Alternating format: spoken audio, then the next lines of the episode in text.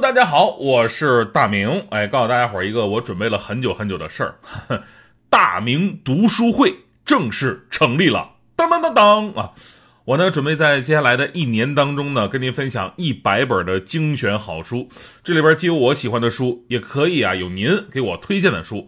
这既是一种分享啊，当然也是一种督促，希望我们能够在一起互相学习、互相进步。所以呢，加入我的大明读书会吧。那加入方法呢？您可以关注我的公众号“大明的快乐时间”，然后发送关键词“大明”，或者呢，在我的新浪微博“大明的围脖”啊，铭刻的铭，围在脖子上的围脖，大明的围脖，私信我，发送关键词“听书”都可以。哎，没错，我摊牌了，我就是个文化人好了，预告结束，欢迎您继续收听大明脱口秀。女士们、先生们、Ladies and Gentlemen，现在是大明脱口秀时间，掌声欢迎我们敬爱的大明！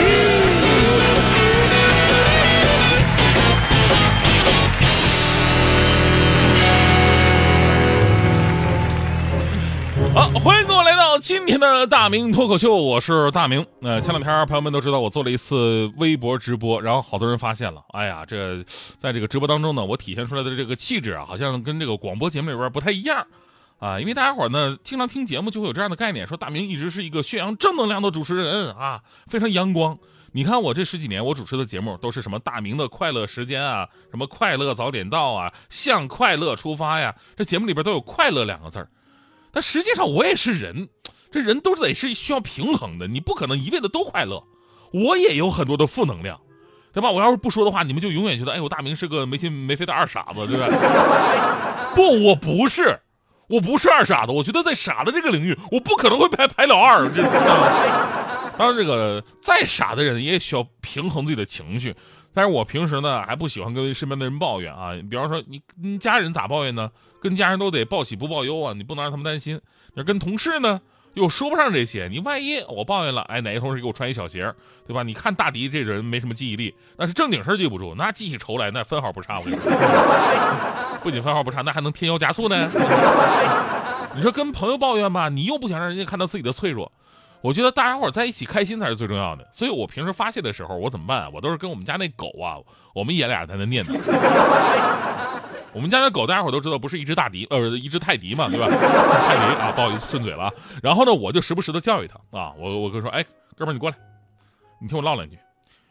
做狗，你你懂不懂怎么做狗？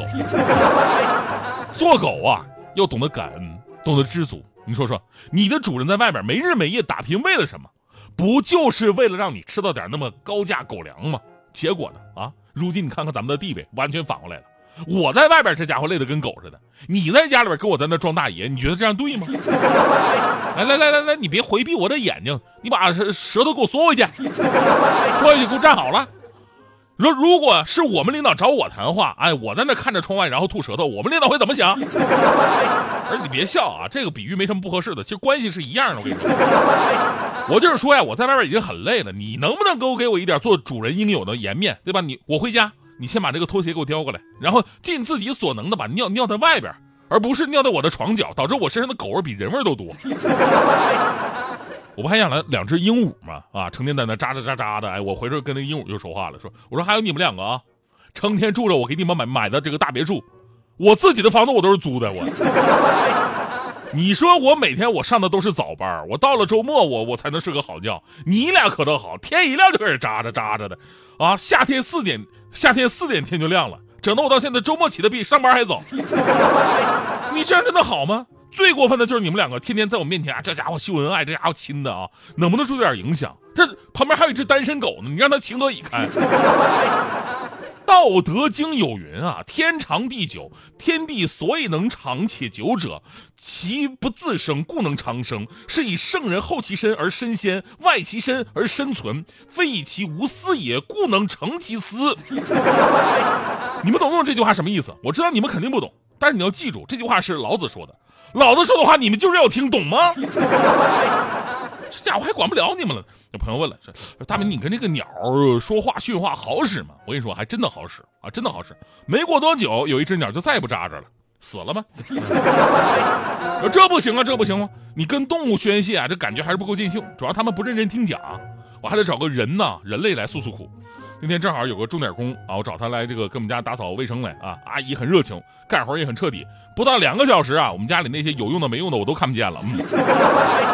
但我当时我下单呢，我下单下的是三个小时的，这还剩一个来小时呢，怎么办？阿姨说：“哎呀，老弟啊，看还哪给你收拾收拾啊？”我说：“这阿姨先不用了啊，你再收拾我家家具都没了，让你们先做啊，你先先做。这剩一个小时呢，咱俩唠一唠。”阿姨当时整的还有点不好意思啊，跟我说：“那咋好意思呢，老弟，大姐也是有家的人了。”我说：“大阿呃大姐你我就喜欢有家的，我我的意思是说呀，就是您有生活阅历，尤其是您有家庭，有家庭的人呢就懂得包容跟分担，所以呢您跟我唠一唠，就能把我这内心的这不开心的这把结儿给给解开。”阿姨当时就乐了：“哎，老弟啊，你净整这多愁善感的事儿，你看看你你住这么大房子。”怎么算也也算是这个有为青年，呃有为中年了吧，对吧？啊，当时阿姨这句话呀，就把我的眼泪给整下来了。我说阿姨啊，你不要再说了，你真的是比我们家狗跟鸟都要扎心呢。一句话就能戳准我的痛处。我最大的烦恼啊，就是这个尴尬的年龄，到现在仍然是困惑的人生，充满了无能。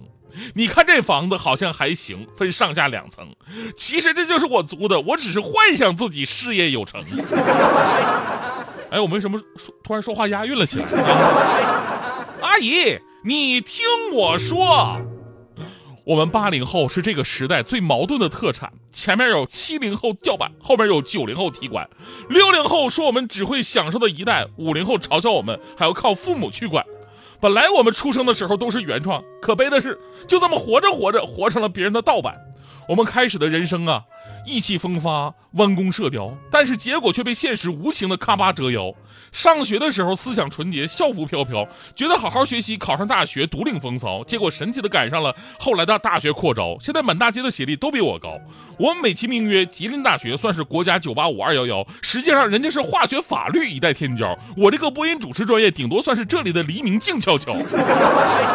我上小学的时候，上大学免费；我上大学的时候，小学不贵；我读书的时候，工作都分分配；我工作的时候呢，必须是吃苦挨累；我未成年的时候，房子来自单位；我成家的时候，只能让爹妈换个地方睡；我不炒股的时候，赚钱你不学就会；我炒股的时候，刚进去就赶上六千跌到两千点位。我在温州的时候，刚好赶上温州房价最高；我在北京的时候，我又赶上了北京房价最高，导致现在炒房团的朋友都特别关注我的动向，因为我就是中国房地产市场的最佳风向标。我说话这么押韵，阿姨你也别多想，这都是一名主持人的基本素养。我就是想说明我这个人呢，生不逢时，赶错了场。如果早生十点，我肯定能轻松进入福布斯富豪榜。朋友们，你觉得这段话扎心了，请为我鼓掌。当时这个阿姨啊，听完我的控诉之后，真的是泪流满面，被我感动了，真的被我感动了。我当时我就问阿姨，我说：“阿姨，你被我感动了，是不是？是不是？”然后阿姨说：“老弟啊，我太感动了，我发现吧，你们读书人呐，就是比我们这种没有读过书的人聪明啊。大大姐，我真的是后悔当年没有好好学习，现在头脑简单，一根筋呐。”我说：“阿姨，你你这么妄自菲薄也不至于吧？”阿姨说：“怎么不至于啊？你看看我，我不读书，导致现在一事无成。”然后呢，我只能埋怨自己当时为什么不好好读书。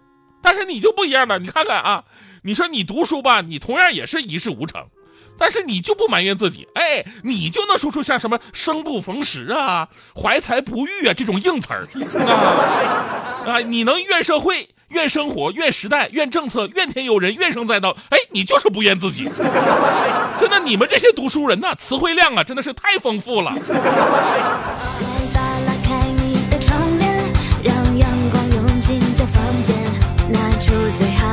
心情今天是一个夏天